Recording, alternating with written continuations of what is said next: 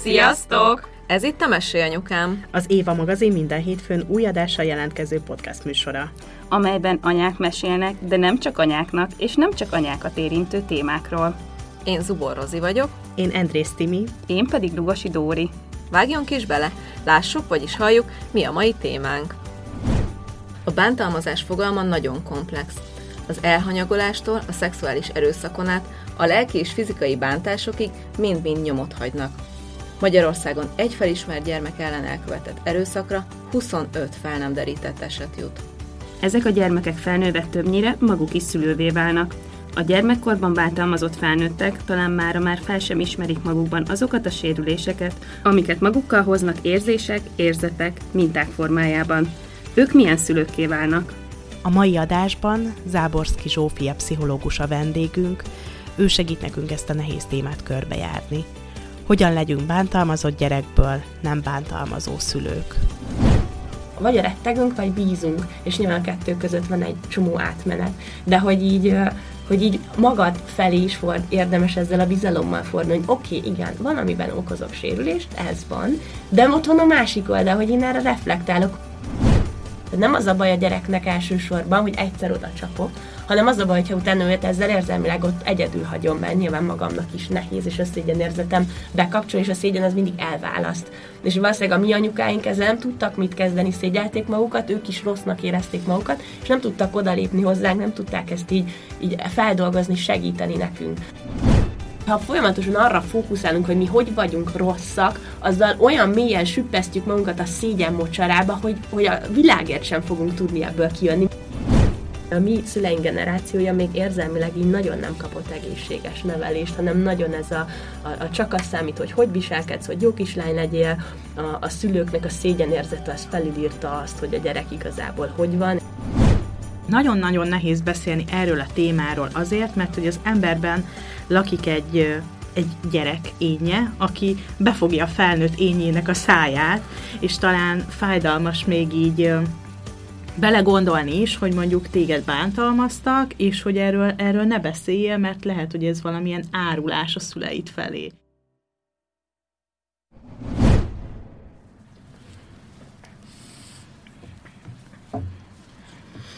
Na hát úgy kell kezdeni ezt az adást, és hogyha nem baj, akkor, akkor azért is én kezdem, mert hogy egy pár adással ezelőtt én hoztam be egy ilyen beszélgetés kapcsán, hogy egyszer jó lenne erről beszélgetni, de hogy szerintem ez egy olyan téma, amit, amit így az úgy 85 adás ideje alatt így mindig szóba kerül, hogy erről kéne beszélgetni, de úgy mindig görgettük mm. magunk előtt, mert azért ez egy, ez egy nagyon erős, meg súlyos, meg komoly ö, téma, viszont nekem nagyon sokan írtak azóta, és ö, én egyébként erről kommunikálok is, meg beszélek is róla, nyilván nekem más a helyzetem, ö, mert hogy én magam is érintett vagyok, én bántalmazott gyermek vagyok, ö, nekem, ö, én az édesapámmal nem tartom a kapcsolatot, úgyhogy ezért én könnyebben beszélek róla, mint azok, akik bántalmazottak, de mondjuk sikerült felnőtt korukra jobb viszonyba kerülni a, a, a hmm. szüleikkel, vagy, vagy, vagy egyáltalán tartják a kapcsolatot, úgyhogy, úgyhogy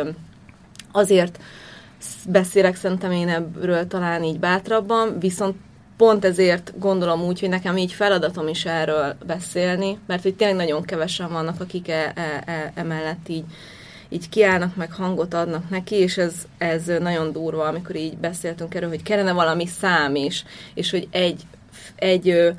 ez van a felvezető, hogy egy felismert esetre 25 fel nem ismert, és hogy ez mellett nem tudom, mm. Zsófi, hogy te például tudsz-e, vagy van, van-e ilyen adat, hogy egyébként hány gyereket érint most, vagy, vagy, vagy hány gyereket érintett a mikorunkban. Na ez az, amit majd lehet róla beszélni, hogy ugye azért a bántalmazás az egy ilyen nagyon olyan szó, amiből elsőre mindenki arra asszociál, hogy valamilyen nagyon-nagyon rendszeresen, csúnyán, fizikailag vagy szexuálisan bántalmazott gyermekek, de hogy az ugye nagyon az egyik véglet, és hogy azért az érzelmi bántalmazás, ami nagyon sok, tehát hogy arra nincs szám, mert én, én azt mondom, hogy a mi korosztályunknak a szülei, hát 95 százalék, mert hogy ugye mondjuk érzelmi bántalmazásnak számít az is, hogyha ő, ő nagyon csak a teljesítményért van elismerve, uh-huh. és hogy azt éli meg, hogy ő úgy, ahogy van, nem elég jó.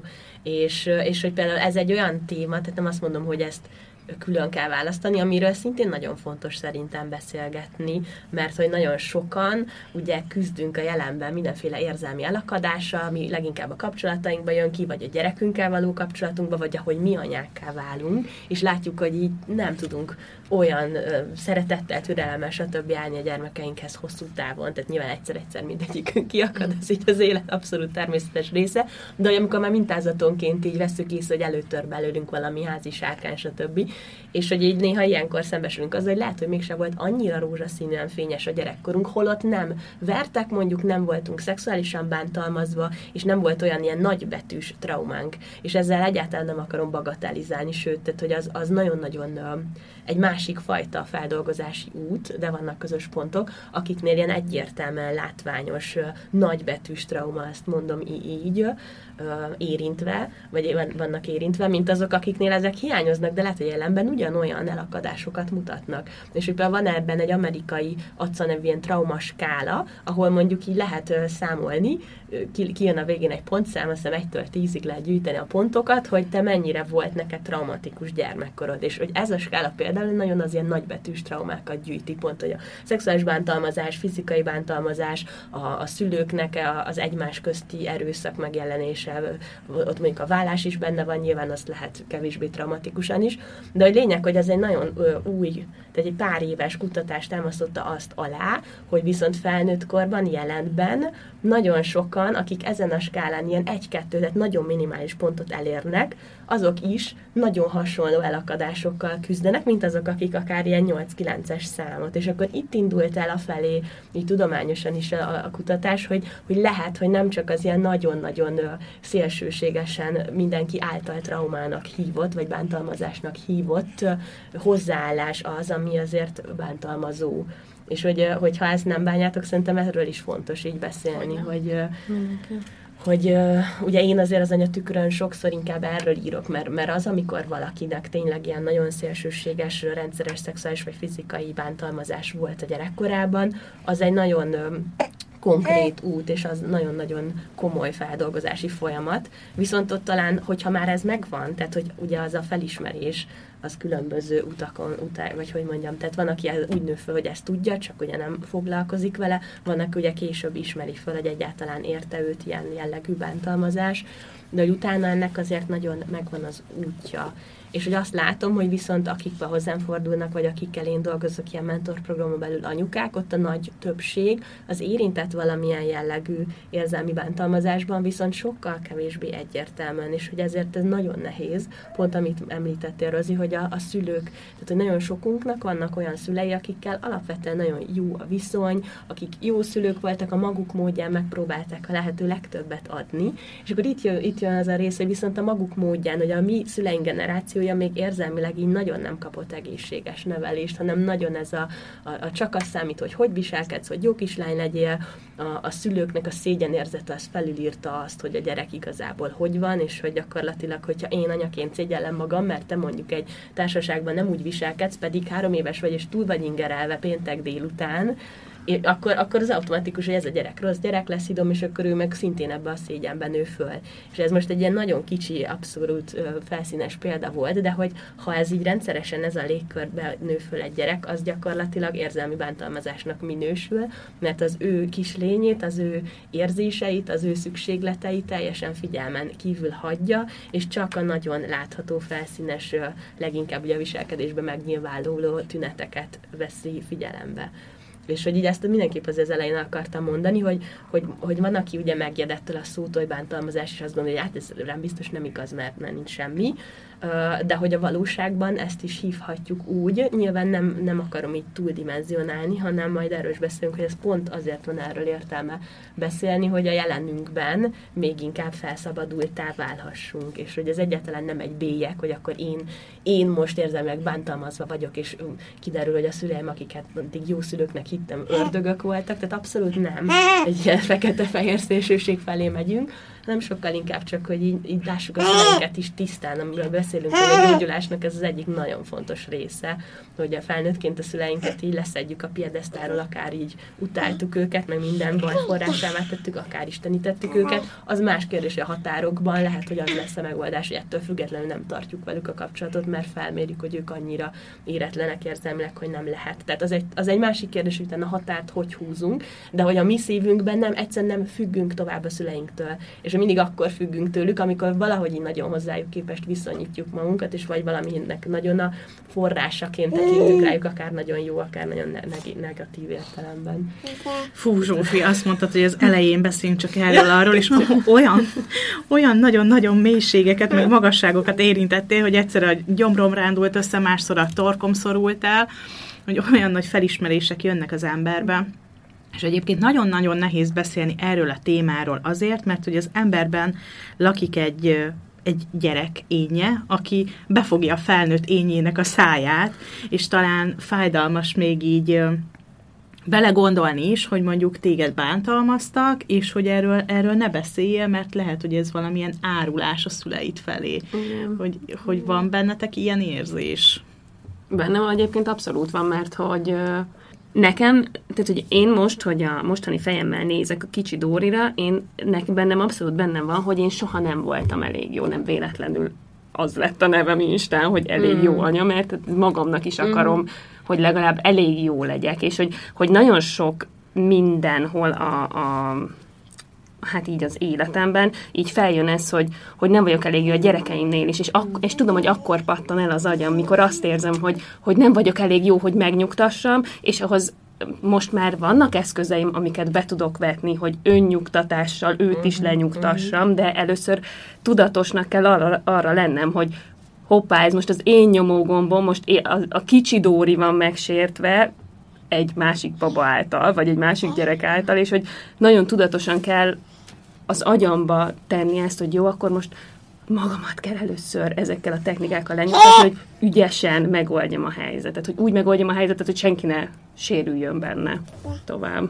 Ugyanúgy a szégyenérzet, amit mondtok, hogy így a kicsi Dóri, hogy megszólal, én nem vagyok elég. Sőt, az elég jót én lehet, hogy lebontám addig, hogy nem vagyok elég. Mert a jó az már egy igen. jelző. Elég jó, elég ügyes, elég okos, elég szép, bármit mondhatnak, de nem vagyok elég. Igen, és pont igen. ez az érzelmi egészség, e, így ez tök szép a magyar, hogy egészség, hogy így úgy, ahogy vagyok, egész vagyok, és nem kell ehhez semmit teljesítenem, nem kell ehhez visszajelzés, nem kell ehhez a szüleim elismerése. Gyerekként ez máshogy van, mert gyerekként még nem vagyunk egészek természetszerűleg, mert még tart ez a fejlődési folyamat, és akkor van szükségünk az ilyen jellegű elfogadásra, ami nyilván nem ezt jelenti, hogy soha nem akadok ki anyaként, hanem hogy alapvetően van egy olyan hozzáállásom a gyermekemhez, hogy azért, hogy ő létezik, azért fogadom el és hogy attól, hogy ő most rossz, vagy hogy én szégyellem magam, ezt külön tudom választani, ez az én érzésem a szégyen, az az én felelősségem, hogy olyan határokat tanítsak neki, hogy ezt, vagy olyan helyzetekbe állítsam bele, amit ő tud, el, elbír,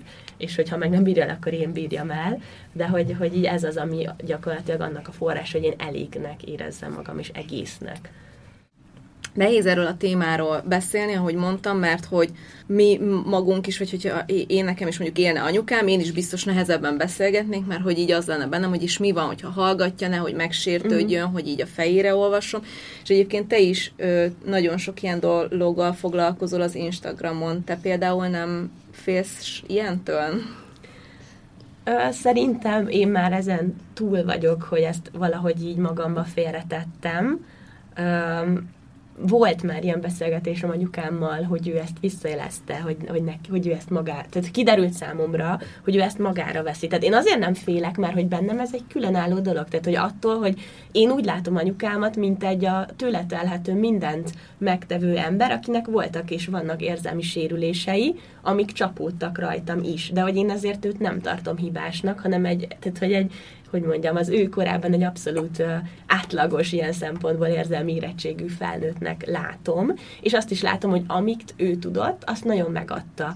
És hogy azt gondolom, hogy így ezen, ha végigmegyünk ezen a, a szakaszok, tehát hogy ezek ilyen a valóságban nem ennyire külön szakaszok, hogy így először nagyon, először így rájössz, hogy akkor anyukád azért nem volt annyira tökéletes, és ezt magadnak is beismered, az ugye nagyon nehéz, mert azzal föl kell adni egy idealizált gyermekkort, ami nyilván neked egy gyászmunka nekem ez rohadtul nehéz volt. Mai napig van, hogy ez, ez nehéz hogy így, így beismerni. Tehát nagyon sokáig, amikor elkezdtem ezeket így beismerni, kicsit így ez a kettősség volt bennem, hogy így oké, így a pszichológus én nem, meg a tudatos én nem ezt már látja, de hogy érzelmileg a kisgyerek magamhoz nem engedtem ezt közel, mert az olyan szinten így kapaszkodottam, hogy ez akkor is így volt, és nem érdekel, és hagyjatok békén, uh-huh. mert hogy így ezt akarom fenntartani.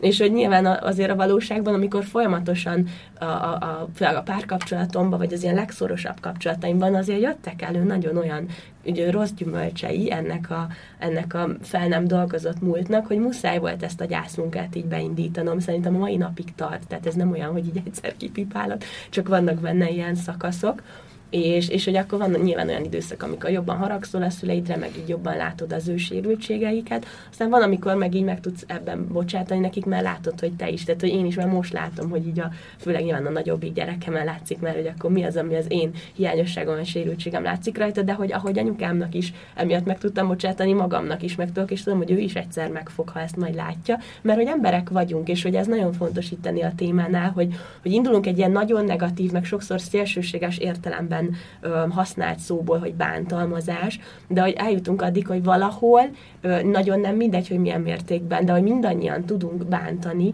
meg, meg ö, ez előfordul az életünkben, csak nagyon nem mindegy, hogy egyrészt milyen mértékben, másrészt, hogy erre mennyire vagy, vagyunk reflektívek, mennyire tudunk reflektálni, mert az már egy első lépés, majd erről beszélünk hogy, a, hogy ebből hogyan tudunk gyógyulni. Szóval a lényeg, hogy ezen már én túl vagyok, és amikor anyukám így a, erre egyszer visszajelzett, hogy neki ezért ez rosszul esik, mert olyan, hogy akkor, mintha róla írnék, és hogy akkor nekem ennyire rossz lett a gyerekkorom, és így igazából így, ő, így tudtam, értettem, hogy ő miben van, de hogy én olyan távol voltam ettől, tehát hogy én, én, nem, én nem hibáztatom őt, meg nem róla írok, és hogy nekem inkább ilyen meglepő volt, hogy, hogy ő ezt ennyire magára veszi, meg ez inkább így még inkább megmutatta, hogy ő, ő ebbe hogy működik. És akkor erről tudtunk egy jót beszélgetni, hogy én ezt nem gondolom, hogy, hogy nekem bármilyen szempontból kiemelten rossz gyerekkorom volt, de hogy igenis érzelmi sérülések meg értek, és hogy, hogy tök jó, hogy ezen lehet dolgozni, és hogy, tehát, hogy ezekről lehet beszélgetni, de hogy klienseimnek is ezt el szoktam mondani, hogy lehet, hogy jobb, ha nem tudja a gyerekük, vagy az anyjuk, hogy a gyereke pszichológushoz jár, mert akkor ezt így biztos, hogy magára fogja venni. Igen. Igen. Nagyon nehéz szerintem a, a szüleink generációjával, hogy mert nekik még nagyon dolgozik ez a szégyen, hogyha valamit elrontottam, akkor én nagyon rossz vagyok, akkor, akkor tehát, hogy szerintem nálunk nagyon-nagyon erős ez a, ez a szégyen érzet, mert hogy nekem is volt egy ilyen beszélgetésem anyukámmal, amikor egy másfél mondatot magára vett, pedig én abszolút csak tényeket írtam le, és hogy nem voltam, nem voltam benne érzelmileg, mégis, mégis alakult belőle egy erős konfliktus, mert, mert, mert neki meg megnyomtam azt a gombját, ami neki arra virágított rá, hogy akkor ő, ő, ő nem tudom, rossz anya. Pedig nem erről van szó, hanem, hanem arra van szó, hogy imádom, szeretem, de ő is ember, én is ember vagyok, én is hibázok, ő is hibázik, mindenki hibázik, mert emberek vagyunk. Meg igazából szerintem nekik azért is nehéz, mondjuk te harmadik gyerek vagy, úgyhogy ez rád nem vonatkozik, de többségében szerintem minket nagyon-nagyon fiatalon születek. Hogy mi még a, mi az a generáció vagyunk, és szerintem, amikor, amikor olyan fiatalon vállaltak gyereket, akkor valószínű, hogy még nem voltak felnőve, nem voltak érettek, érzelmileg sem voltak érettek, meg úgy, úgy egyébként is valami olyan nagyon fiatal felnőtt korban volt, voltak, amikor mi még nagyon ilyen tombolós időszakunkat uh-huh. éltük, és e, egy olyan aggyal, olyan érzelmi szinte gyereket vállalni, amikor még lehet, hogy ő maga is gyerek, csak valamilyen felnőtt szerepbe van ö, kényszerítve, az még egy plusz nehézség, a, ami rátesz az ő hozott mintáira. Abszolút. És amit csak egy kicsit mosolyogtam magamba, hogyha megnézzük most így a 10 perccel így mentegetjük az anyukáinkat, és hogy ez pont ez a dinamika, hogy amúgy egy érzelmileg egész embernek erre nincs szüksége. Most ezt magamról is mondom, abszolút így nem, nem rúlatok, mert hogy így, így teljesen függetlenül látom, hogy ő, ő, ő miben van, és én miben vagyok. És milyen érdekes, hogy, a, hogy így visszamenőleg mentegetjük az anyukáinkat, mi közben saját magunkkal a jelenben milyen szigorúak vagyunk. Vádoljuk magunkat. Állandóan, igen. hogy egy ordibálás után, egy kiakadás után rögtön az a jó, úgy zárom a napot, hogy én vagyok a legrosszabb anya, és minek nekem ennyi gyerek, és tönkreteszem az életüket, a mindent.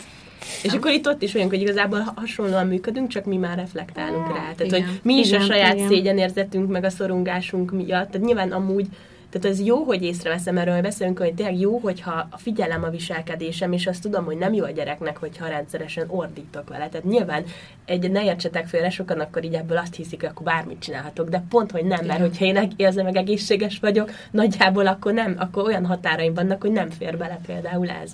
De hogy közben meg van egy olyan önelfogadásom, hogy, hogy tudom, hogy ha ez egyszer megtörténik olyan helyzet, akkor meg tud, együtt tudok érezni magammal, és itt el is érkeztünk gyakorlatilag, hogy ne csak a, tehát hogy már mindig beszélünk arról is, hogy jelenben mit csináljunk, hogy az, hogy az önegyüttérzés, és hogyha magammal tudok együtt érezni, akkor tudok majd a gyerekemmel, meg az anyámmal is, és akkor megvan oldva az egész, az egy borzasztóan nagy kulcs aminek nyilván az alapja az, hogy hátrébb tudok lépni magamtól, és tudom észlelni az itt és most helyzetet, mert azzal leállítom ezeket a dinamikákat. Tehát például én így a belső körös anyukáimmal, ahogy dolgozok, az első napban csak ezt a hátralépés technikát gyakoroltuk, hogy megtanuljak így a helyzetbe egy picit hátrépni, és így tényleg itt és mostban jelenve így figyelni magam, hogy most mi történik, mert az az, ami egy olyan, tehát hogy a, az agyunknak olyan része aktív, hogyha a jelen pillanatban vagyunk, ami másik agyterület, míg hogyha ha így nagyon hagyjuk ezt az automata üzemmódot, ugye akkor olyan régi dinamikák automatikusan törnek fel belőlünk, és anyukánk hangján meg mondatait mondjuk. És már csak visszahal, tehát megtörténik, és már csak amikor visszaemlékszik, tehát így visszaemlékszik, hogy úristen, ezeket mondtam, hogy nincs is meg a pillanat, hogy, hogy, ez, hogy ezen elgondolkozom, hogy ezt fogom mondani, hogy kijön, és utána... Csúszik a száról. Igen, és utána nézek magam elé, mint egy ilyen, hogy ez most, ez hogy? És fú, de utálom ezt, úristen. És ez mindannyiunkat érint, abszolút. És ezért szoktam mondani, hogy az anyaság egy nagyon-nagyon jó lehetőség arra, hogy az érzelmi gyógyulásban ilyen nagyokat haladjunk, vagy lépegessünk. Ez egy hosszú út, tehát ez nem olyan, amit így a, a teljesítendő listánkra plusz egy pontként fölírunk, és görcsölünk rajta nap, mint nap, hanem, hanem ez, egy, ez olyan, mint amikor így a testemet karban tartom, azt hogy elmegyek évente egyszer, és akkor edzek egy napot, és akkor pipa, hanem hogy így, így az életem részévé teszem, és elfogadom, hogyha egyszer-egyszer nem fér bele. Tehát hogy ez ugyanúgy nyilván sentít hasonlat, de hogy egy folyamatos életszemlélet meg gyakorlás gyakorlatilag az érzelmi gyógyulás, csak nyilván van, akinek nagyobb utat érdemes ebbe megtenni, tehát hogy vannak azért különbségek. Egyébként, amikor Mimi megszületett, és én anyává váltam, akkor nekem egy csomószor volt olyan, hát nem tudom, valami ha- hasattudat állapotom, hogy a gyerekemet, akivel ott ültem, saját magamnak láttam. Hogy olyan volt, mint hogyha saját magammal játszanék, vagy saját magamnak olvasnék, és akkor közben én én voltam, de valahogy, a- valahogy az anyukám is voltam. És ezek, ezek ilyen tört pillanatok, de mégis annyira, annyira meghatározó és annyira félelmetes, és nem feltétlenül mondjuk egy ordibálásra gondolok uh-huh. most, hanem mondjuk nyugodt szép pillanatokban is, de bizony-bizony egy-egy, egy-egy kiadá, kiakadáskor is ö, látom magamba anyukámat.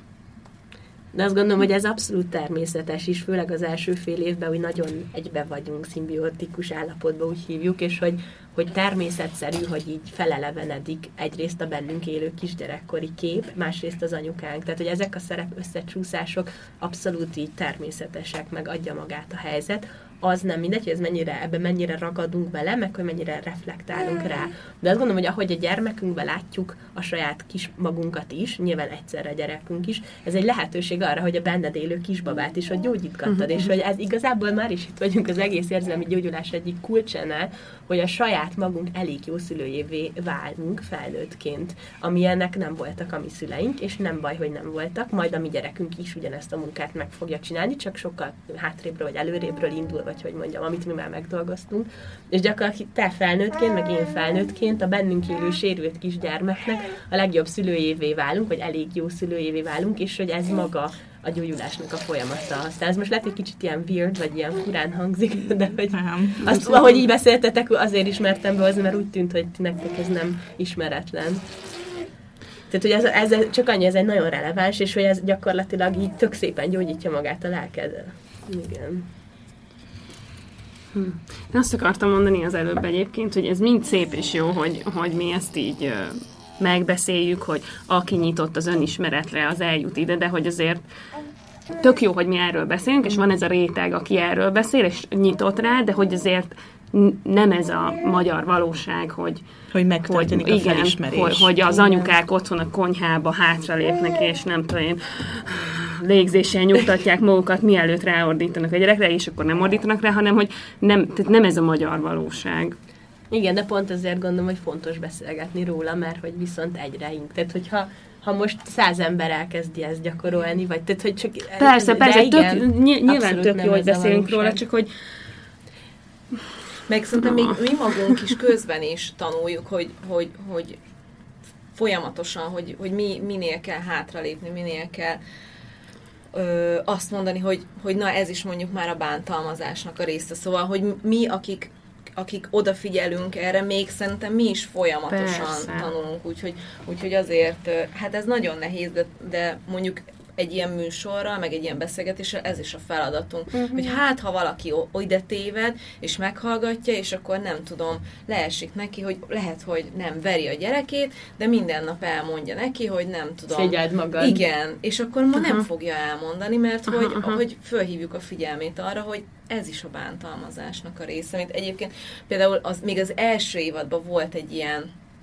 adás, hogy a segítség úgy beszélek, mint az anyám, és például hmm. ott is nagyon sok ilyen téma följött, és, és meg akartam például kérdezni tőletek, hogy, hogy nektek volt-e ilyen, ilyen akár ö, fizikailag, vagy akár csak így a fejetekben egy ilyen lista, hogy majd amikor szülők lesztek, akkor mit fogtok máshogy csinálni, é, vagy, vagy mit biztos, hogy nem fogtok csinálni, és aztán, és aztán így felnőttként mondjuk találkoztok vele, hogy így egyszer csak jön.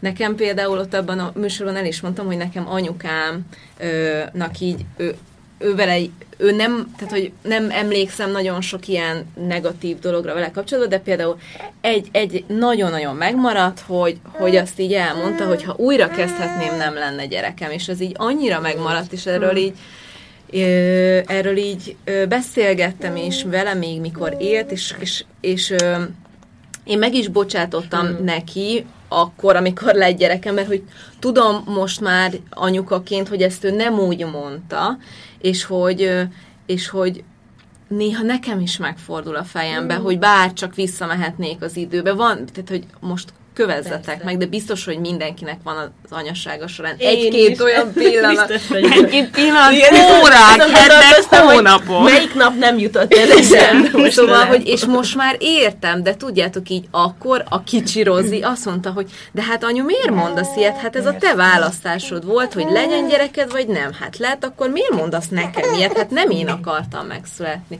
De hogy ehhez Igen, nekem is anyának... Úgy értéktelennek éreztem magát, csak én nem vagyok fontos. Igen, Tehát, hogy ez már egy kicsit igen. felnőtt Rozi, kicsi Rozi felnőttbe lett tolva, hogy már ezen kellett Igen. gondolkodni az anya helyen. Igen. Kicsi Rozi csak azt érzi, hogy akkor én nem kellek. Igen, igen. Nem vagyok elég. Igen, de hogy, hogy, hogy most, tehát hogy különösebben nem kellett dolgoznom ezen, hanem anyuka lettem, és uh-huh. ja, ja, de hogy haragszom, hát, és tudjátok, egy több éves terhet így leraktam ezzel, szóval, hogy nem, és ez, nekem volt egy ö, piros kockás füzetem, amiben elkezdtem ezeket írni, és ez volt az első, tényleg, tényleg, az, azért kérdezem. Ó, hát ilyen listám így konkrétan mm. nem volt, de én elég nehéz tini voltam, ezt már korábbi adásokban elmondtam. Ti pedig tudjátok a részleteket, de akkor egy csomószor anyukám fejéhez vágtam, hogy na én ezt biztos nem fogom, na én ezt biztos nem fogom, meg szerintem ő is mondta, hogy majd, hogyha anyuka leszel, meg tudod, majd akkor megmutathatod, majd akkor hogy csinálod, de amikor anyuka lettem, akkor nem volt ez a fejemben, hogy fú, ezt másként akarom, vagy így akarom, vagy úgy akarom. Uh-huh. Meg szerintem így most nem is, tud, nem is tudnék konkrét példát Mhm. uh-huh. említeni, mert hogy így nem emlékszem konkrétan uh-huh. ilyenekre. Igen, én is gondolkozom, de nekem sincs ilyen nagyon konkrét, Mhm. uh-huh. nekem csak inkább olyanok vannak meg, amik, amiket azóta, tehát hogy vannak ilyen pontok, hogy, hogy mi az, amit biztos, hogy meg akar, tehát hogy inkább az, hogy anyu, vagy, a, csa- vagy anyu és apu megtanította azt, hogy, hogy hogy ne tudjak mondjuk nemet mondani, és akkor tudom, hogy meg akarom azt tanítani a gyerekeimnek a születésüktől kezdve, hogy hogyan mondjanak nemet magukra, a határaikat hogyan uh-huh. szabják meg, és hogy, hogy én nekem olyan pillanatok, vagy pontok vannak, amiket tudom, hogy, hogy máshogy akarok csinálni. Például a határszabás, mert hogy abban uh-huh. én nem voltam nagyon sokáig jó, hogy, hogy nemet tudjak mondani, hanem mindig mindenre igent mondtam. Mindenre, és és utána most látom, hogy nem tudom, nyolc évvel ezelőtti magam, hogy, hogy igazából akkor fel se tűnt, hogy én nem tudok igen, mm. vagy nem tudok nemet mondani, hanem most látom, hogy úristen, hogy, ez, hogy mennyire nem tudom a határaimat megszabni, és hogy nekem ez ilyen nagyon fontos pont, hogy a gyerekeimnek megtanítsam azt, hogy hogy határt szabunk, hogy amikor azt mondja a másik, hogy elég, akkor elég, amikor mm. azt mondja a másik, hogy én is mondhatom azt, hogy nem esik jól, én is mondhatom azt, hogy nem jó, hogy nem akarom csinálni, és attól még ugyanúgy szerethető vagyok, elfogad, elfogadható vagyok, mm. minden vagyok, attól függetlenül, hogy nemet mondok. Igen, és ez tök jó, hogy így kiemeljük, hogy azzal tanítjuk a gyerekeinket, ha mi megéljük, és mi így élünk elsősorban. És hogy pont ugye a, itt a, ez az egész érzelmi bántalmazásnak, vagy ebből való gyógyulásnak abszolút az egyik eleme a határhúzás. Tehát ugye nagyon sokszor, amikor nehezen húzunk határokat, az pont erről szól, hogy félünk, hogy ha meghúzzuk a határt, ugye akkor elveszítjük a másik elismerését, vagy szeretetét, és hogy ez a fajta angolul tök jó ez a kifejezés, hogy people pleasing, ugye magyarul ez csak uh-huh. a nem tudom, mindenkinek meg akarok felelni, ez kevésbé szép kifejezés. Ez gyakorlatilag egy ilyen, ilyen manipulatív technika szép köntösbe, hogy hogy ezt mondom úgy, hogy a saját életemben dolgozok ezen csomót, tehát abszolút magamról is beszélek, hogy, hogy gyakorlatilag, ha meg erősödök abba, hogy én úgy, ahogy vagyok, egész vagyok, akkor így, tehát maga a manipuláció is valahol ugye egy bántalmazás, hogyha már itt tartunk. És ugye mindenki bántalmaz most az ennek a értelmezésében, aki nem biztos magában. És hogy akár így, hogy én, én annyira egy alát csúszok, kúszok, meg mindenbe igen mondok, hogy ezzel téged akarlak manipulálni, hogy szeressél már jobban, mosolyogjál már rám, tehát hogy nem adom meg neked a szabadságot, hogy te azt adjad, amire te szabad vagy. Ezt nem tudom, mennyire értitek. Uh-huh. De hogy ez a fajta határkérdés is egyfajta abból indul ki, mi nem érezzük magunkat így, így önmagunkban elégnek, vagy szerethetőnek, hanem azt érezzük, hogy ehhez mindenképp a másiknak minden igényét ki kell elégítenünk. De ez ugyanígy párkapcsolatban is, meg, meg Abszolút. Tehát, hogy... Mm, tehát ez mindenhol, mindenhol. mindenhol. Igen. Hm, még bocsi, még annyit mondhatok, csak itt látom, hogy mindenki kicsit, tehát hogy ez nehéz téma, és valószínűleg ti akik hallgatjátok. Nagyon a, nehéz. De nekem is nehéz, csak nyilván uh, én megszoktam ezt a szerepet, hogy, hogy ebbe másokat is kísérek, de hogy én is nyilván azért is tudok kísérni, mert a saját utamat is járom, és borzasztó nehéz pillanatok is vannak, ez a lélek sötét éjszakája.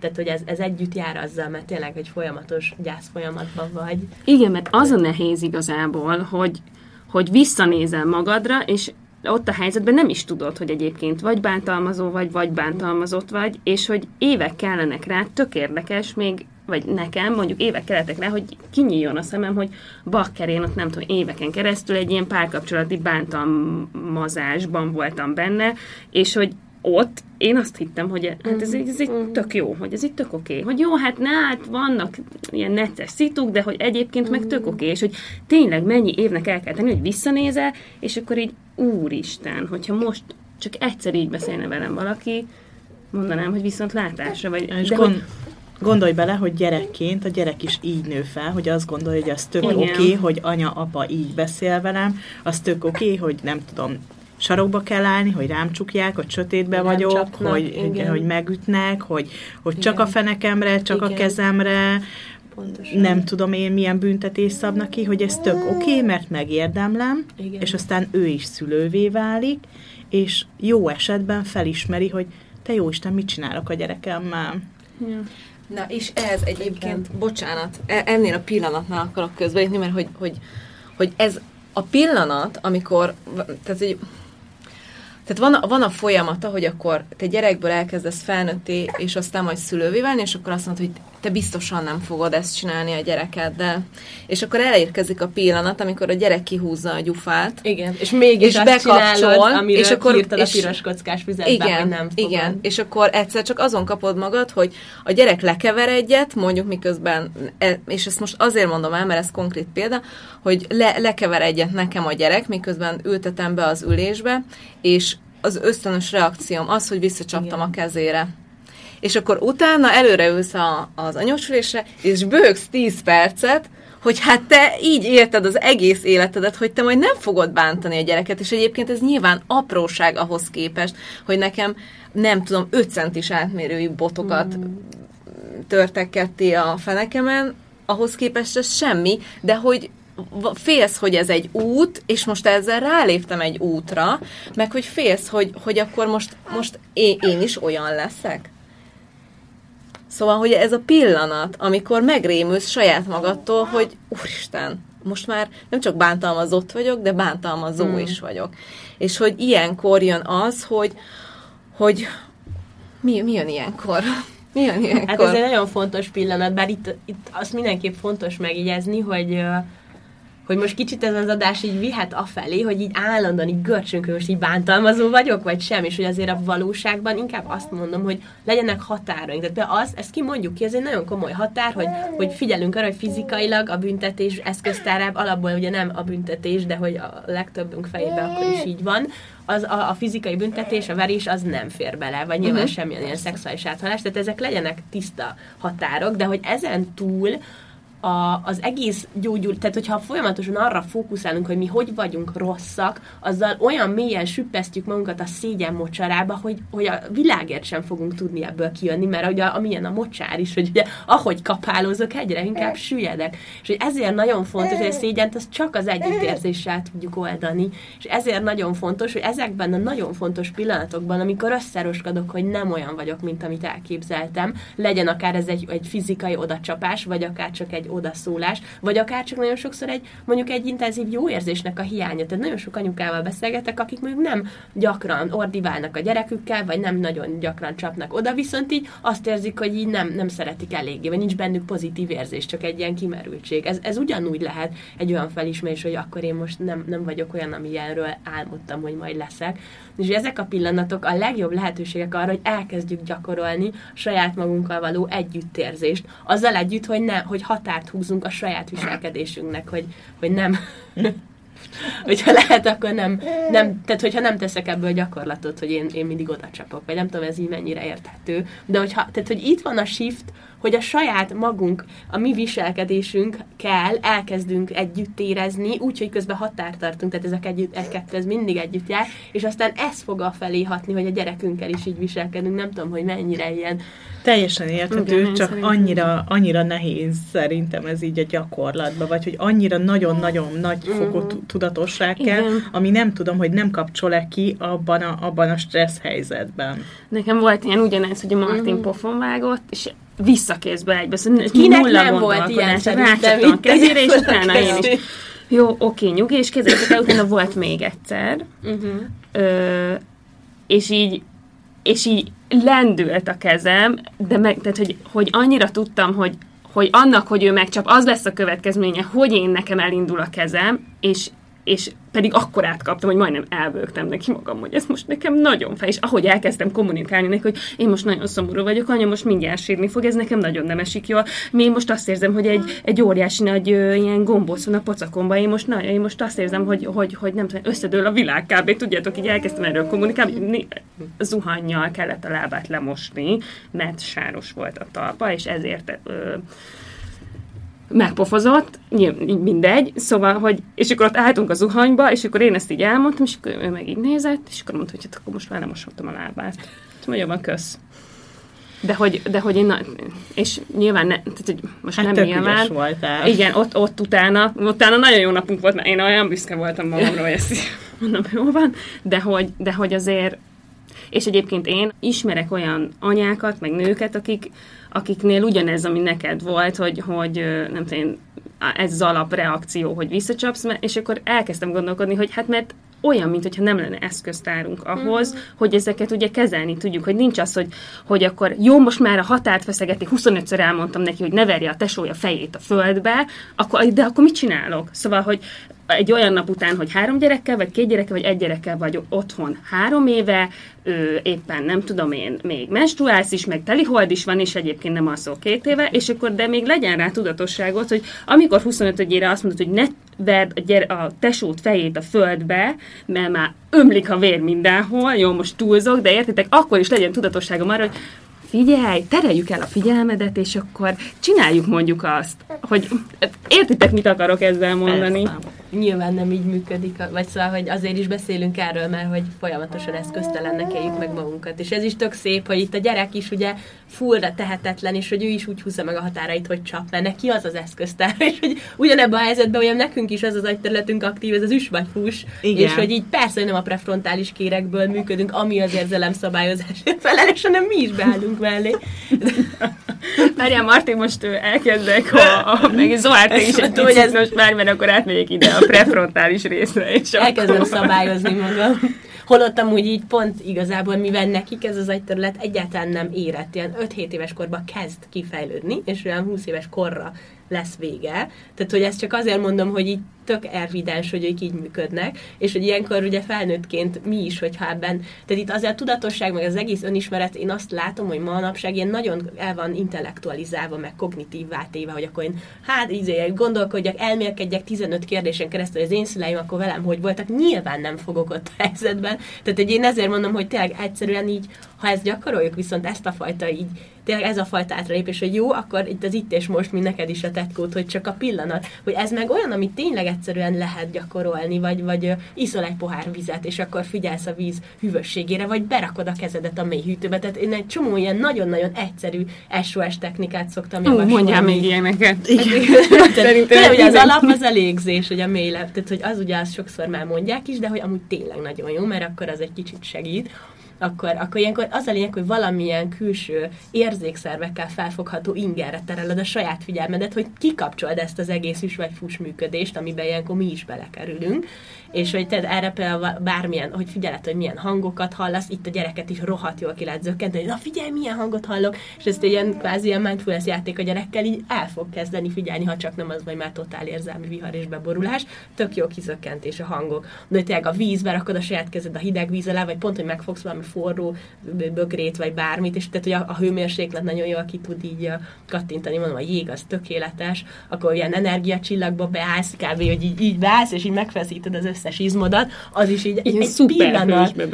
Mondhatni úgy is. De ezek ilyen tényleg alapvetően hülyeségnek tűnik, hogy kifogott energiacsillagot csinálni, amikor ott ordít a gyerek, de ha kipróbálod, mert eszköztelen vagy, és már csapnál, és eszedbe jut, és Zsófi azt mondta, hogy próbáld ki, kipróbálod, hidd el, hogy foghatni komolyan. Igen. Tehát, hogy ilyen, ilyen egészen Egyébként biztos meglepődik majd a gyerek is, hogy mi igen, az anyámat igen, igen. És amúgy visszatérve ide, tegyük fel, hogy bár oda csaptunk, és tudjuk, hogy ez nem jó, de nem volt más eszközünk, az sem az ördögtől való utána, és az is nem, akkor már nem ismételjük a mintát, nem azzal ismételjük csak a mintát, elsősorban, hogy ugyanazt megcsináljuk. Azzal ismételjük a mintát, hogyha ezzel utána ugyanúgy nem dolgozunk. Tehát nem az a baj a gyereknek elsősorban, hogy egyszer oda csapok, hanem az a baj, hogyha utána őt ezzel érzelmileg ott egyedül hagyom, mert nyilván magamnak is nehéz, és a szégyenérzetem bekapcsol, és a szégyen az mindig elválaszt. És valószínűleg a mi anyukáink ezzel nem tudtak mit kezdeni, szégyelték magukat, ők is rossznak érezték magukat, és nem tudtak odalépni hozzánk, nem tudták ezt így, így feldolgozni, segíteni nekünk. De hogyha én mondjuk oda, nekem is volt ilyen, most főleg az elmúlt időszak a költözünk, két gyerek, a nagyobb, ez most nekem is kezd állandóan így fizikai határt feszegetni, és nekem is volt olyan, hogy oda csaptam, és ezt hallgatom is már három, négy, nem tudom mióta. És hogy akkor viszont utána oda tudok mellé ülni, és azt mondom, figyelj, ezt nem, anya most nagyon dühös volt, és nem tudtam más, hogy ne haragudj, bocsánat, ezt nem kellett volna, ez nagyon Ezzel rossz. felülírjuk? Ezzel segítesz neki. Nem azt mondom, hogy meg nem történté teszed, tehát várható, hogy azután ő többször fog oda csapni rád, mert hogy nyilván ő is ezt kapta, akkor ő miért ne csinálja. Viszont, viszont lesz neki ezzel tere, és akkor így rájön, hogy akkor oké, okay, akkor anya is látja, hogy ez nem oké. Okay. És hogyha neked ott van érzelmi energiád, utólag ezt visszahozni, nem, nem kell így túlzásba vinni, az, azzal nem teszed meg, nem történté, tehát ez nem olyan, hogy jó, akkor bármit csinálsz, mert úgyis az a lényeg, hogy utána nem. Viszont ott segítesz őt ezt át elviselni, és tanul, arra is rögtön tanul egy mintát, hogyha látod, hogy csinálok valamiatt, ami nem oké, okay, utána azzal mégis lehet mit kezdeni, és nem az, hogy akkor onnantól kezdve én egy rossz vagyok, bármit csinálok. Tehát nem ördögtől való a gyerektől bocsánatot kérni az ő szintjén, abszolút nem kell mindenbe belevonni, úgysem érti, úgyse a szavaink a lényegek, hanem ahogy ő érzi, hogy én odaállok, tartom neki ezt az érzelmi teret, és hogy így, így ezt elmondom neki, én is felvállalom azt, hogy ez nem volt oké. Okay. Akkor én mindig mondom, hogy tehát utólagos feldolgozásban segítenek az ilyen játékok, tudom, hogy arról is beszélgettetek pont nemrég, hogy eljátszani ott a saját macikájával, vagy az autójával, hogy akkor összeütköznek, vagy a maci mama rácsap a kismacina, mert nagyon mérges volt, és rossz napja volt, és akkor az mennyire fájt a kismacinak, és a nagymaci is ott sírt, hogy ezt nem kellett volna, tehát hogy gyakorlatilag amiatt tegyük fel, hogy már megtörtént, az, és, nem, ne, és ez nekünk nem jó érzés, utána, hogyha ezt kijátszod vele, vagy, vagy egy mesében elmeséled neki ilyen saját fej fejből mese, nem úgy, hogy ti kettőtök, mert az túl szorongató, hogy ilyen közeli, hanem akkor elmesélt, hogy a Jancsika, meg az anyukája, vagy a kis autó, meg az anyukája, tehát ugyanúgy, mint a játékban, csak mesébe. Ez mind ugye az ő, ő feszültségét oldja, mert hogy látja, hogy ez máshol is megtörténik, nincs ebben egyedül, tehát ugye amit én somószor mondok, hogy nem vagyunk egyedül, ezt el tudjuk kezdeni neki már ebben a korban építeni az életébe, és hogy az, hogy, hogy mi ne ilyen érzelmi bántalmazóként működjünk, abban ez egy nagyon fontos eszköz, hogy ő ne a szégyenben nőjön föl gyakorlatilag az ennek egy hatalmas eszköz, hogy azt éli meg, hogy ő nincs egyedül, hogy, ő, hogy egy ilyen esemény is, elf, vagy hogy így beintegrált, hogy nem maradok egyedül benne, anya oda csapott, de nem hagyott magamra. És, és hogy azzal én ezt bocsánatot is kérek, azt is kijelölök, hogy ez nem kijelölöm, hogy ez nem volt rendben. Egyébként lehet, hogy nem is a csapás fáj sokszor, hanem ami utána van, az a, az a csend, az az üresség, amit mondasz, hogy kitölthetünk ezzel, hogy odaállunk. Abszolút. Tehát, hogy itt ez azért is nagyon fontos így elmondani, mert tényleg ez nagyon nehéz téma, hogy, hogy itt beszélünk az egész bántalmazás, már maga a szó, és, és hogy valahogy az a célom, hogy így egyértelművé tenni, hogy igenis vannak nagyon konkrét piros lámpák, tényleg amit akár Rozi is, hogy felvezette. Tehát az nem, egyáltalán nem oké, hogy 5 centis nagyságú lilafoltok vannak a hátamon, mert úgy vernek. Tehát az ott egy nagyon-nagyon piros lámpa, vagy bármilyen ilyen szexuális átmosás, nem is konkrétan egy erőszak, de már-már, hogyha olyan érintés, amiben ott van egy ilyen szexuális vágy a szülő részéről, tehát hogy ezek nagyon-nagyon nem okék, és hogy aki ebbe érintett, nagyon fontos ezt észrevennie, hogy ez nem oké, de hogy valószínűleg ez a nagyon kicsi százalék. Attól függetlenül ott van, tehát nem, nagyon nem szeretném, hogy ez elsikkadjon. Viszont azért azt gyanítom, hogy a hallgatóságunknak a 80 százaléka, vagy akár több is, inkább olyan ö, helyzetekben érintett, inkább az érzelmi bántalmazásnak kevésbé látványos formái voltak jelen, meg vannak jelen emiatt a mi életünkben is. És hogy így ezért is azt mondom, hogy ennek az első lépése nem az, hogy akkor most ilyen nagyon kognitív módon, meg ilyen elérhetetlenül túl intellektualizálva a helyzetben megpróbálok így megváltozni, hanem egyáltalán az, hogy átélem azt, hogy nem vagyok egyedül. Az már az együttérzés, az már oldja a szégyent. Tehát ha semmi más nem visztek ebből át tovább, csak az, hogy szégyen versus együttérzés, az már egy nagyon nagy kulcs ezen az úton. Igen. Egyébként, amikor készültem az adásra, akkor én felhívtam a Lottit, a budai Lottit. Ő egy ilyen nőtörténész, hmm. meg a Micsoda Nők voltak podcastot csináljuk együtt, mert hogy kíváncsi voltam, hogy a kutató munkái során ezzel így találkozott, mert van egy olyan könyve, ami így a nőtörténetekről hmm. szól, és igazából arra voltam kíváncsi, hogy ez a bocsánat, egyébként tök nehéz, mert hogy nálam ez a bántalmazás, nyilván nálam ez ragad be, és én, én kifejezetten erre voltam kíváncsi, hogy ezzel hogy foglalkoztak meg, mikortól volt jelen, és például én azt hittem, hogy azért van ebbe valami ösztönösség, hogy, hogy kíváncsi voltam, hogy az ősembereknél például ez hmm. hogy volt, és az ősemberek nem ö, bántották hmm. a gyerekeiket, az ókori Atén környékén jött az be, hogy, hogy az ilyen katona gyereknek szánt fiúkat, amikor nem akarták, hogy szégyenbe hozzák a családot, akkor volt az a pont, hogy a fizikai bántalmazást használták, de egyébként az ősembernél is, meg nagyon sokáig még az volt, hogy nem használták a bántalmazást, hanem a szeretve nevelés Hmm. Ez, ez működött. Tehát ez van az ösztöneinkben. És beszélgettem egyébként a Vadas Jánosunkkal, hmm. és mondtam neki, hogy ilyen témába jövünk beszélgetni, és ő is mondott egy ilyen nagyon érdekes dolgot, hogy, hogy az, hogy, hogy, a, hogy, hogy eljutottunk a mai világunkra, de ez nyilván a sok-sok száz év van mögöttünk, abban, hogy, hogy az embernek egyre több feladata lett. Míg az ősembernek, hogyha belegondoltok, mm. annyi feladata volt, hogy a férfi megteremtette a, mm. az élelmet, a nő gyereket nevet, addigra mostanra mennyi minden dolgunk van. És hogy ez a feszültség, ez a stressz, ez az, ami mm. így kiváltotta az emberekben, és ezt görgetjük sok-sok-sok idő óta. és hogy az, amikor arról beszélünk, hogy lelassulás, meg leadni a dolgokat, és most itt egyébként magamra is nézek nagyon, de hogy, uh-huh. hogy, hogy ezek így nem véletlenek. Uh-huh. Hát meg ez a mindfulness technikák Igen. is, hogy bármennyi minden is van, ott tudok az itt és most kapcsolni, ezért is van, mert érzelmileg tehermentesítem Igen. magam. Abszolút. Igen. És emlékeztek, amikor itt volt a négy gyerekes Berning, akkor, akkor ő is ezt mondta, hogy amikor nem ott akarsz lenni, akkor pattan el a mhm. húr.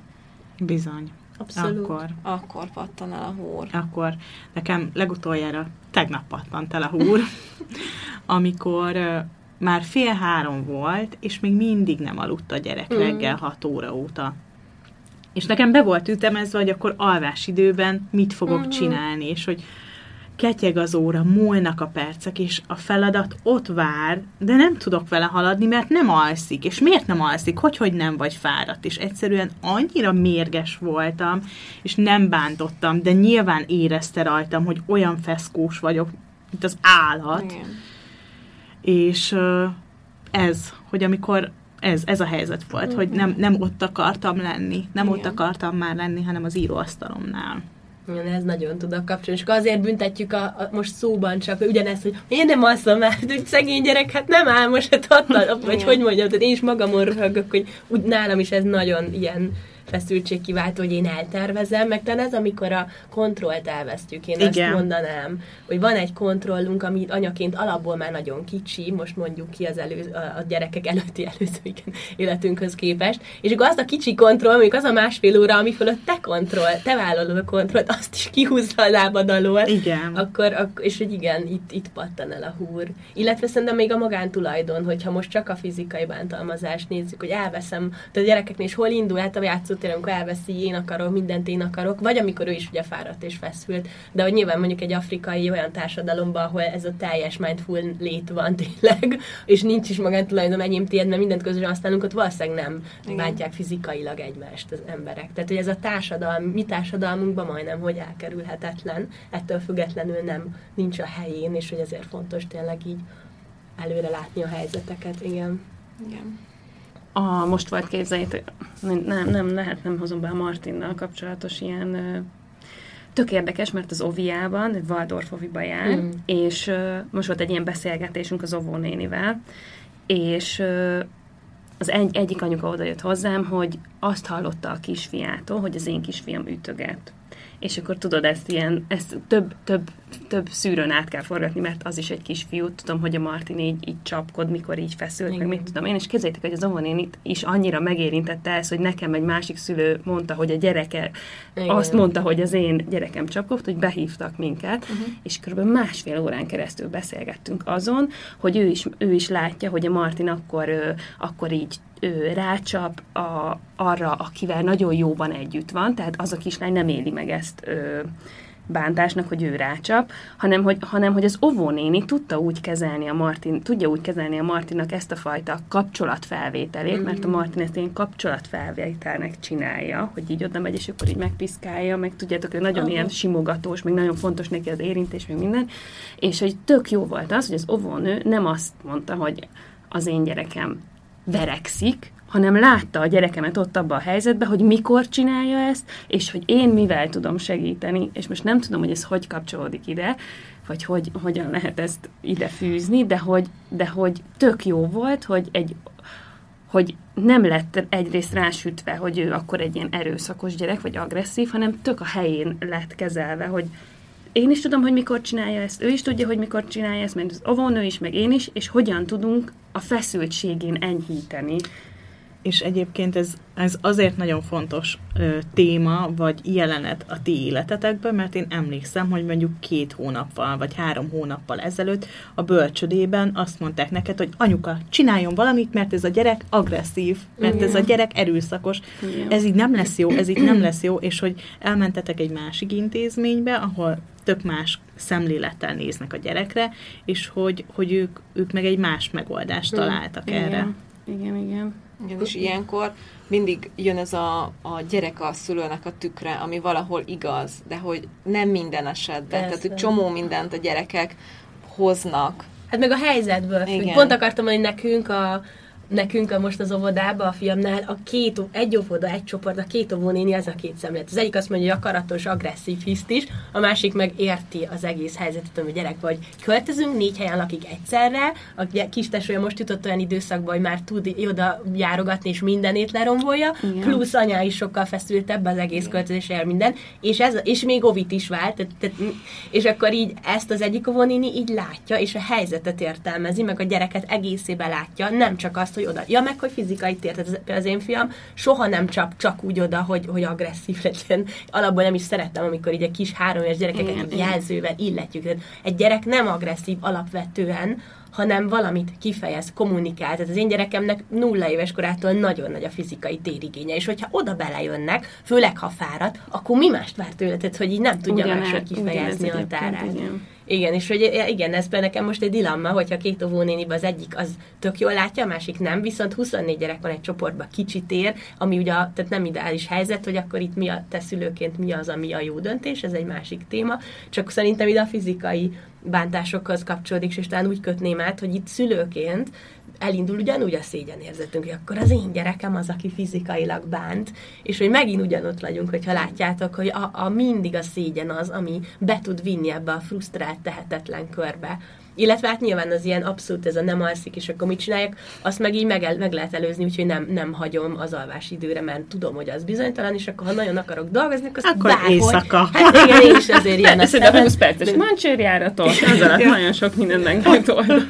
Vagy, tehát, hogy ez nyilván nem könnyű, csak hogy így, így igen, tehát van, ahol ez nem a gyerek hibája, nem alszik, vagy kérek egy alvástanácsot, de ott is legtöbb azt fogja mondani, hogy ez bocsi, de hogy lesz ilyen nap, meg olyan, tehát hogy ezt igen, nem vehetjük készpénznek, igen. igen. De hogy erről amúgy lehet, hogy lehetnek, tehát kicsit azt érzem, hogy így billegünk, hogy van nagyon ez, amire így ráugrunk, ez a fizikai bántás, igen. ami megfogható, meg nyilván ennek is van ez a nagyon szélsőséges, az a fizikai mm. bántalmazás, amiről akár egy teljesen külön adást is mhm. tökre mm. lenne értelme. Csak én így magamba billag lehet, hogy ezt én hoztam ennyire be, hogy inkább nem ez az egész érzelmi, nem, csak nem, hogy ez tök jó. én azt gondolom, én, én ebbe, nekem ebből sokkal több tapasztalatom van, de dolgoztam én tényleg bántalmazott intézeti gyerekekkel, mert úgy a bántalmazásnak az a eredet, eredeti, vagy a, a nagy általánosság mm. által elfogadott értelmében. Tehát arról is tudok beszélni, csak azt szerintem egy kicsi közeget mhm. érint. Mm szerint, de hogy lehet, hogy lenne értelme róla külön, vagy mással, de nem azért, hogy velem, és hogy, és hogy itt meg így érintjük ezt is, de tényleg én nekem, ami nagyon a szívemben van, meg amit ő napról napra kapok az anyukáimmal, meg én is, ami, amint próbálok ki nagyon konkrétumokat segíteni, az az, az az érzelmi bántalmazás, és hogy ott meg amúgy akár, tehát én azt gondolom, hogy ebben is van egy eszköztár, mint hogy az edzés példájánál marad, hogy csinál meg azt a 20 perces edzést minden másnap, és valami fog változni, és hogy ilyen szempontból,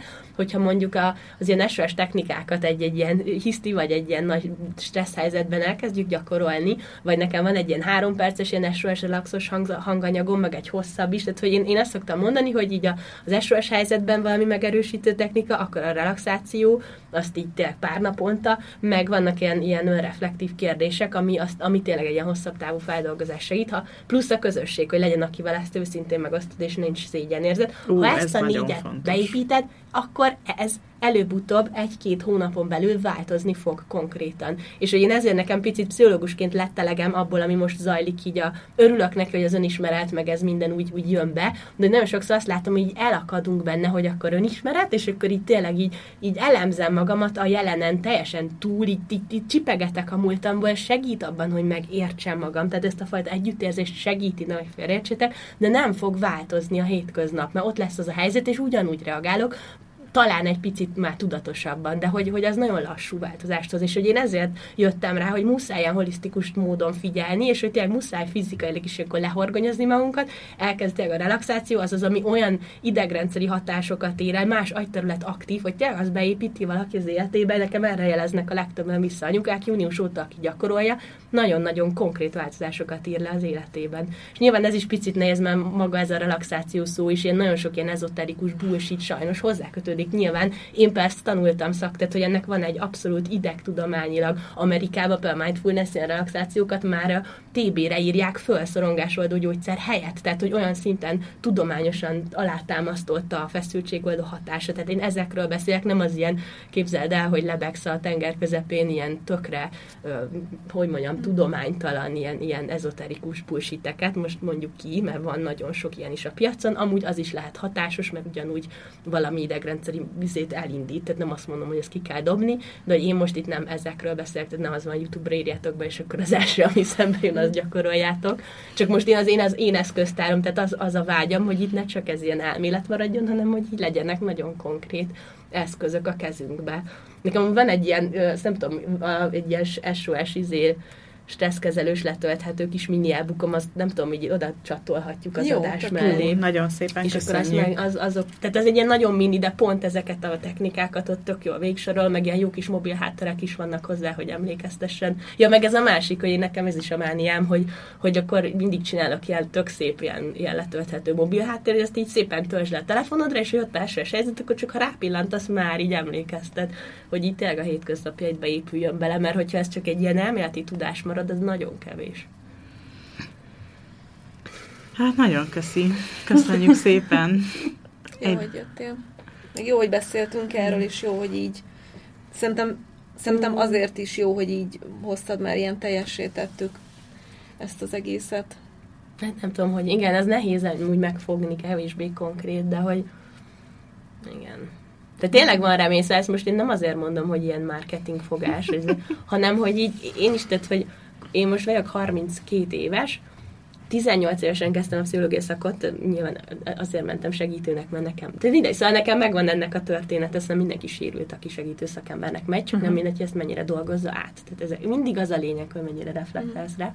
És szóval, hogy ezt arra mondom, hogy én 14 éve vagyok benne az önismeretben, meg, meg já, én tök hamar jártam is terápiában, meg mindenféle módszert kipróbáltam. Mag, én, én nagyon mindig azt mondtam, hogy magamon kell először kipróbálni azt, hogy hiteles legyek. És hogy így, amiket most így eszköztárként én így ö, gyakorlok, azok mind olyanok, ami már nekem bevált, meg amit én láttam, hogy egyszerűen tényleg működik. És hogy pont az ilyen feszültséghelyzetben, amikor bántunk, mindig akkor bántunk, bocsánat, most kicsit visszakanyarodtam, de hogy amikor feszültek vagyunk, és hogy ez kezelhetetlen csak az elménkből, az mindig a testünk, mert a feszültség a testben kódolódik, ugye az olyan nagy területek aktív, és hogyha ha ezért mondom a relaxot, vagy ezeket a mindful technikákat, ami fizikailag érint, mert anélkül nem fogod tudni egyszerűen kezelni, mert nem, nem vagyunk úgy összerakva. És hogy ez a fajta holisztikus szemlélet, ez szerintem nagyon fontos, és hogy a, akik csak ez a lélek szinten dolgoznak ezzel, az egyszerűen nem nagyon hosszú távon hatékony csak, mert hogy olyan szinten ilyenkor így a, bennünk van ez, a, ez az ősembernél, ez az üsvas hús, ő azért nem bántott, de, de bántott valószínűleg, a, aki izé igen, bántott igen, volna, igen. hogyha valaki belelép abba a határába, tehát ez is tök érdekes. Igen, védelemből bántott. Védelemből, de, tehát ez az üsvesfus reakció, ami gyakorlatilag ez indul be ilyenkor, hogy akkor, de hogy ez csak önvédelem. Csak amikor ugye úgy nősz föl, hogy, hogy védened kell magadat a szüleitől, amit nagyon szépen megfogalmazta, hogy az, azt hiszed, hogy az az alap akkor ugye ez akkor is beindul, amikor mondjuk a gyerek csak csúnyán néz rád, és akkor beindul ez az egész szégyenérzeted, és akkor beindul ez az üsvegyfus. És hogy ezt csak úgy tudod átdolgozni, ebből úgy tudsz gyógyulni, hogyha az egész testedet ö, így belevonod ebbe, és hogy tényleg olyan, ö, de az idegrendszerünkben ezek úgy kódolódnak, hogy így nagyon hasonló idegpályákon így összeasszociálódnak, ez mindegy. És hogy ezt csak úgy lehet felüldírni, hogyha tényleg ezt így, így fizikai szinten írod felül, hogy akár elkezdesz gyakorolni egy ilyen három perces relaxációt, meghallgatod nap, mint nap, és hogy az nem csinálsz semmi mást, meg semmi mást, ezt csinálod két hétig, garantált, hogy egyszerűen máshogy fogsz egy ilyen helyzetbe utána reagálni, mert fizikailag írodnak át, mint hogy pakolódnak át az egyik idegpályáról a másikra. Erről olvastam, mikor készültem a beszélgetésre, csak nem tudtam volna így elmondani, ezért nem hoztam fel, hogy amikor gyerekkorban sérülünk, és egy csomó stressz hormon keletkezik, Igen. hogy akkor a jobb agyféltekünk az módosul, és hogy az kb. úgy marad felnőttként is, és akkor ezeket a sérüléseket uh-huh. ezzel tudjuk gyógyítani, amiről Abszolút. beszélsz. Igen, igazából ha most, tehát igazán minden leképeződik az idegrendszeri szinten, ezért is hülyeség a testet kihagyni, mert ez úgy is minden ott képeződik le, és, és gyakorlatilag úgy kell elképzelni, hogy amit nem baj, ha erről még kicsit beszélek? De hogy baj. amúgy ez is, de én azért szeretem, ezt nekünk nem itt tanítják, tehát azt, hogy én ezt most így elmondom, az tényleg 14 évnyi mindenféle kutakodás, tehát hogy mindegy, ez a magyar oktatási rendszer hiánya. Tehát, hogy az a lényeg, hogy azok a ö, érzelmi emlékek maradnak aktívak felnőttkorban, amiket amiket lehasítottunk, mert akkor annyira fájtak volna, hogy nem tudtuk volna elbírni. Az elbírás alatt azt érzem, hogy ott akkor én így, mit tudom, három évesen, hogy oké, okay, az apám, akit szeret, most megcsapott, tehát ez kibírja el. És most nem a, a kognitív, ezt kimondom, hanem így érzel, meg nem bírja egy gyerek el, hogy az, aki a gondviselő, elvileg, akihez tartozom, az miért pánt. Ezt tökre felfoghatatlan, és ezért az, az úgy hívjuk, ezt így lehasítjuk, eltoljuk magunktól. És hogy viszont emiatt nem tud múltá válni, és hogy az agyunknak egy olyan részébe tárolódik, ahol nincs idő. Tehát ugye a jobb agyfélteke lehet így, így is megfogalmazni, ott nincsen idő. Tehát ami ott megtörtént, az ott addig jelen van, amíg ezt te nem kezded el átpakolni az agyadnak egy olyan részébe, ahol már van idő, és ahol már múltá tud válni. Viszont ez mindig egy, ez mindig egy gyászsal jár, mert ugye először ezt át kell élned, három évesen téged bántottak. És például erre a relaxációk nagyon jók, mert ott például mondjuk úgy képzeljétek el egy ilyen, ilyen mondjuk a három perces relax az arra jó, hogy ott az itt és most helyzetben egy egész picit így fizikailag lenyugtass magad, de annyi, de az is tökre így hat már erre is. De mondjuk egy ilyen 10-15 perces, egy, például a belső gyermek relaxáció volt egy olyan hónap, amikor csak ez a belső gyermek volt nálunk a téma, az egy olyan, hogy egy kicsit így elreaxáltat így a saját testen keresztül egy ilyen tényleg olyan áll, tudatállapotban, amilyen tök okés, és akkor ott felhoz, vagy ott találkozol kvázi a felnőtt éneddel, ezért nem vírnek hangzik, de a valóságban úgy tök kézzelfogható, néha természetesen is megéled a gyerekkor éneddel, és te a felnőttkor éneddel megtartod az ő ott nehéz, az, az, amit ő elbír, és ami ott fel tud jönni, és ez olyan szép, hogy ez ilyen valahol ilyen tudathasat állapot, hogy én ott vagyok felnőttként is, meg sírő gyerekként is, de hogy mégis meg tudom magamnak adni azt a gyógyulást. Az más kérdés, hogy néha felnőttként is még nem bírom el, és azért van szükség egy külső barátnőre vagy segítő szakemberre, aki elbír engem felnőttként, akkor azt magamba építem, és akkor én is elbírom magam. És itt az elbírás alatt mindig azt érzem, hogy akkor átélem az érzést, és együtt érzek. Tehát ennyit jelent gyakorlatilag az elbírás, hogy már nem tolom el magamtól, nem tagadom, nem hasítom el, hanem átélem, hogy basszus, ez nagyon fájt. És én, én, én nagyon tehetetlen voltam, hogy gyerekként nagyon szomorú, és van, amikor nekem is van ilyen élményem, nekem nem ö, ilyen bántalmazás, nekem egy ilyen szeparációs élményem, amikor más kérdés után azt nem kezelték jól a szüleim, vagy nem reagáltak jól rám, de hogy anyukámnak egy ilyen kórházi esete miatt, tehát ő neki kellett menni a kórházba hosszú időre. És én voltam másfél éves, tehát én egész pici. És hogy ilyen hirtelen szem két-három hétre így lettem passzolva rokonokhoz, de hát másfél évesen a gyereknek nincs még időérzéke, hogy tehát még nem épült ki ez a fajta állandóság. Tehát én ott én, tehát konkrétan emlékszem, főleg fizikailag, nem, nem a kognitível, hogy, hogy ilyen rettegtem, tehát olyan szinten én megéltem ezt a halálállapotot, hogy anya elveszett, hogy soha többé nem jön vissza, hogy, hogy olyan szinten ott így lefagytam, hogy a mai napig nagyon sokszor olyan helyzetekben, ahol mondjuk párkapcsolat, vagy ilyen felnőtt-felnőtt helyzetek, ahol mondjuk csak nem, mondjuk a másik csak egy picit távolodik, vagy mondjuk nem ért velem egyet, de hogy semmi világvége, bekapcsol, érted, hogy így ez be tud kapcsolni bennem, ez a totálisan lefolyt, hogy most engem ott akarnak hagyni, és akkor én is nyilván elkezdek abból reagálni, ami nyilván őt meg tolja el. Tehát ez csak azért mondom, hogy így tud ezek, ezek a fizikai érzések annyira föl tudnak jönni. És hogy nyilván hallgatlak, hogy, hogy benned mik vannak, és nyilván jönnek fel, Persze, hogy bennem saját. mik vannak, és olyan félelem érzet fog el azzal kapcsolatban, hogy én mik, mit okozok a gyerekemnek, uh-huh. és hogy, hogy én hogy, hogy sértem meg, hogy sérül én miattam, holott nem annak szánom, de nem veszem észre a helyzetet, és akkor, hogy szegénynek majd mit kell neki feldolgoznia, meg majd az unokámnak, meg nem tudom, hogy, hogy ez, egy, ez, egy, ez egy rettegés bennem egyébként, mm. egy félelem érzet az, hogy, hogy miket generálok. De ez jó, hogy behozod, mert ez szerintem mindegyikünkben van. De majd nézzétek meg, van egy olyan posztom, hogy elronthatom a gyerekem, és hogy tehát igazából pont az egésznek a lényege, hogy ha te ebben retteg, tehát hogy tök jó, aki mondtad, mindegy, hogy mitől rettegsz, rettegsz. Azzal ugyan, tehát hogy, hogy mi igazából, ha megnézzük, van a, vagy a rettegünk, vagy bízunk, és nyilván a kettő között van egy csomó átmenet. De hogy így hogy így magad felé is ford, érdemes ezzel a bizalommal fordulni, hogy oké, okay, igen, van, amiben okozok sérülést, ez van, de ott van a másik oldal, hogy én erre reflektálok, hogy én, én most látom, hogy ahogy te erről beszélsz, már látszik, hogy te ezen dolgozol, hogy gondolkozol, hogy hogy lehetne másképp. És miért nem ezt a részt emelet ki, hogy de basszus, de hogy, hogy én próbálkozom, és én bízom abba, hogy a kapcsolatunk, meg a gyerekem így ebből fejlődni fog, hogy a gyerekem lát arra példát, hogy lehet, hogy oda csapnak, de utána oda jön anya is, és elbír, és bocsánatot kér. Vagy hogy lát, hogy van egy olyan helyzet, hogy rohadt ideges, de nem sap oda. Tehát, hogy ezt a részét is láthatod, és hogy nagyon érdemes a fókuszt ide, ide rakni. De igazából felnőttként, amit mindig kontrollálunk, az a figyelmünk fókusza és hogy így vagy engedjük, hogy akkor ez a rettegés eluralkodjon rajtunk, amivel ugyanazt visszük tovább, vagy engedjük, hogy így, tehát hogy magunkba is bízhatunk, hogy igen, egy csomó, tehát itt tök érdekes, hogy így így néha én is így gondolkozom, és így elkezdjek ezzel szorongani, hogy ez most így mit És akkor de néha nem tudom ezt befolyásolni, ha nem elkezdek, nyilván ilyen nagyobb eseteknél. Ott van egy jó fejpszichológus barátnőm, aki mondja, ne aggódj, majd feldolgozza a terápiában, de hogy utána a legtöbb esetben meg így, de ez nekünk könnyű, mert én tudom, hogy tényleg feldolgozhatóak ezek, és hogy így lehet tök jól, tehát hogy vannak, vannak nyomok, de hogy így beépíthetőek, de a legtöbb esetben így el tudom dönteni, hogy akkor most nem rettegek, hanem így figyelek arra, hogy jó, de amúgy egy csomó helyzetben meg mennyire érzem meg, te is nézed a gyerekeidet, biztos, hogy látod, hogy mennyire kapcsolódnak, mennyire épül a bizalom, és hogy így erre is lehet nézni. Meg szerintem tök fontos az, hogy, a, hogy te, mikor a Mimi mondjuk uh, 22 évesen elkezd terápiára, terápiára járni, mondjuk, és oda jön hozzád, és megbeszél, hogy anya, ott akkor ez volt a helyzet, és bennem ez ezt okozta, és akkor, akkor te nem azt fogod mondani, hogy jó van, akkor kislányom, akkor te is szüljél két gyereket, vagy hármat, és akkor tehát nem fog... Nem azt igen érzetet Igen, fog nem fog az bekapcsolni, hanem azt fogod mondani, hogy igen, kislányom, tudod, ember vagyok, hibázok, de beszéljük át. Vagy, szóval, Képzeld hogy el, én is jártam el, vagy én is beszélgettem erről igen. már akkor, mert enged, tehát, hogy ezt el tudod mondani, itt voltunk egy podcaston, és már ott ezen aggódtam. Köszönöm a terápiát, lányok.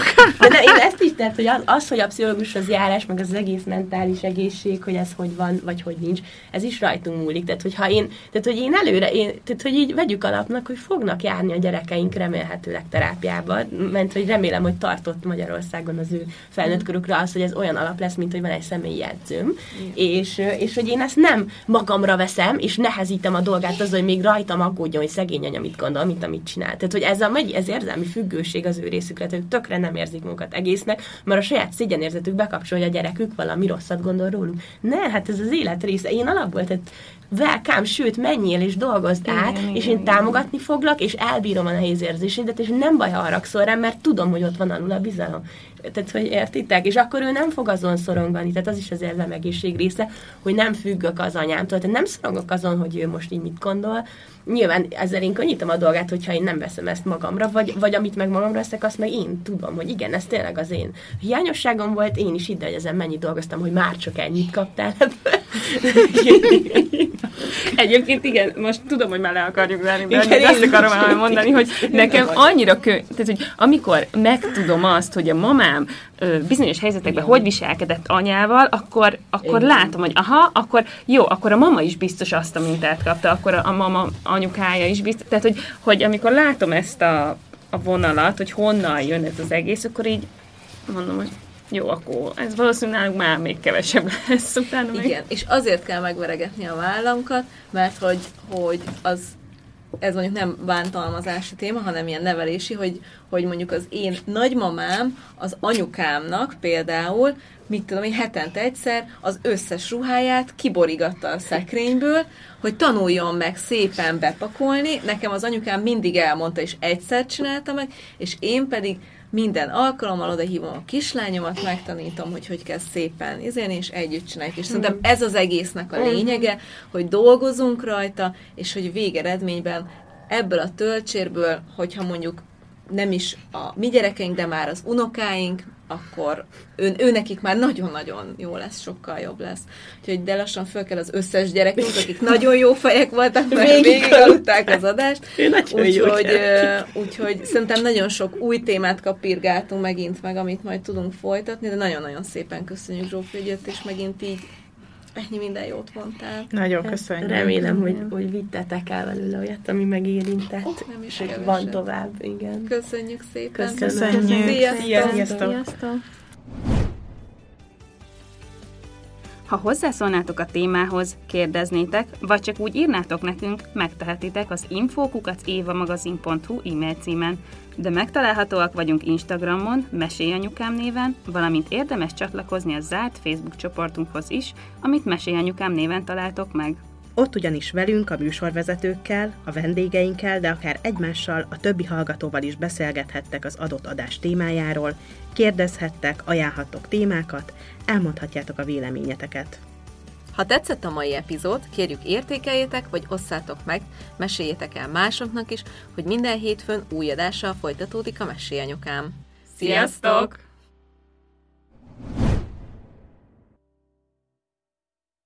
A műsor a Béton partnere.